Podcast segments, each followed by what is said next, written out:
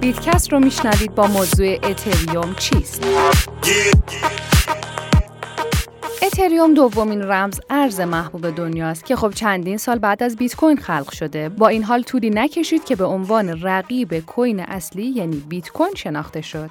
اتریوم نسل دوم ارزهای دیجیتالیه که با الگو گرفتن از بلاکچین شبکه اصلی خودش رو با کمی تفاوت بنا کرده. هدف از ایجاد اتریوم حذف واسطه ها و ناشناخته بودن تراکنش ها بود اما با ارتقاء تکنولوژی بلاکچین به زودی فراتر از سطح انتظارات ظاهر شد. اتریوم یک پلتفرم بلاکچین غیر متمرکزه. این پلتفرم به شکل یک شبکه همتا به همتا فعالیت کرده و به طور ایمن کدهای برنامه خودش رو تحت عنوان قراردادهای هوشمند اجرا و تایید می‌کنه.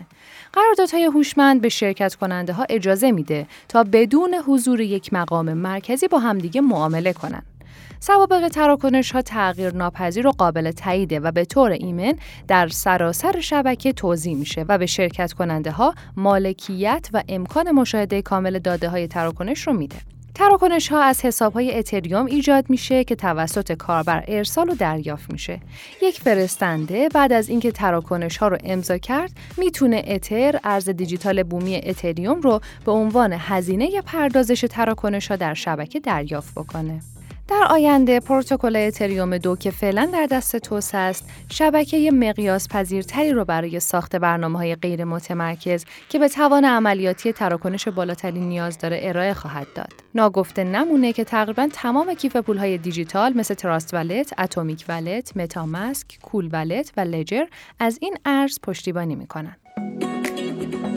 پیشبینی آینده ارز دیجیتال اتریوم. اتریوم یکی از پر استفاده ترین ارزهای دیجیتال همچنین پر ترین شبکه های بلاکچین در دنیا به حساب میاد. حجم بالای ارزهای دیجیتال پشتیبانی شده توسط این شبکه در کنار انواع پروژه های DApp و دی فای که پیوسته در این شبکه فعالیت می‌کنن همچنین افزایش روزافزون مخاطبان NFT ها محبوبیت اتریوم رو خیلی افزایش داده. به گفته خیلی از تحلیلگران بزرگ بازار قراردادهای هوشمند این شبکه که همچنین پروژه های دیفای می‌تونن مردم رو از بازارهای سنتی و همینطور بانک ها و منابع نظارتی مشابه به سمت خودشون بکشن.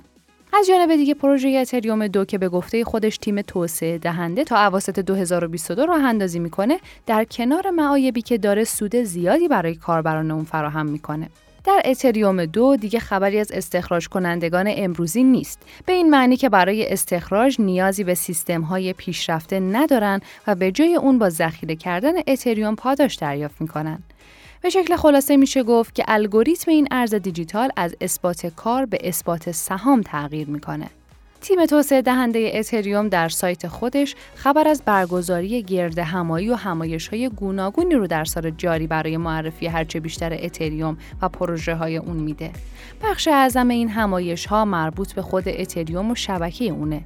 در کنار این موضوع همایش مربوط به NFT ها و دیفای ها در این لیست دیده میشه. تمام این موارد می‌تونه مهر تاییدی بر چشمانداز روشن در آینده ارز دیجیتال اتریوم و شبکه اون باشه. و در جمعبندی می‌خوام بهتون بگم که بلاکچین اتریوم در ماههای اخیر با افزایش محبوبیت مواجه شده چون توسعه دهندگان از اون برای ساخت پروژه های مالی غیر متمرکز بلاکچینی و NFT ها استفاده کردند. به گفته طرفدارها ظهور برنامه های کاربردی جدید مثل مواردی که ذکر شد قدرت و تاثیر این شبکه رو حتی بیشتر از قبل نشون میده چون افزایش فعالیت علاوه بر اینکه ظرفیت خارق‌العاده این شبکه رو به رخ می‌کشه در نهایت به توسعه هرچه بیشتر این شبکه منجر میشه. از سوی دیگه اتریوم قصد داره زیر ساخت اینترنت فعلی دنیا رو متحول کنه. این پروژه قصد داره بسیاری از فرایندهایی رو که هنوز به واسطه هایی مثل استفاده از اپلیکیشن فروشگاهی یا کار با مدیران صندوق نیاز داره خودکار کنه. اتریوم بیشتر به عنوان راهی برای تعامل با شبکه اتریوم استفاده میشه. اگرچه قطعا فرایند انتقال پول رو هم انجام میده. خب سپاسگزارم از شما که تا پایان این پادکست هم همراه من بودین. نظراتتون رو برامون کامنت بکنین. تا پادکست بعدی شما رو به خدای بزرگ میسپارم. خدا نگهدار.